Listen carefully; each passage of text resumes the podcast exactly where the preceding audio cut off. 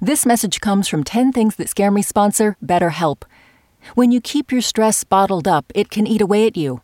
Therapy is a safe space to get things off your chest and to figure out how to make them better.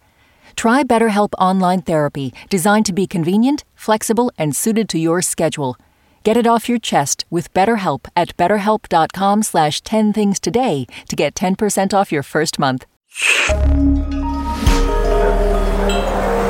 Listener supported. WNYC Studios. You know, this thing kept me up till 2 o'clock last night because you asked me for 10 fears. Like the news has been so scary that I feel like fears have been splitting into two categories. Like, I'm afraid of heights. I, I really am. No elaboration needed, right? But I'm also afraid of like being a black father in America. False accusation. The Supreme Court. Saying no. Fascism.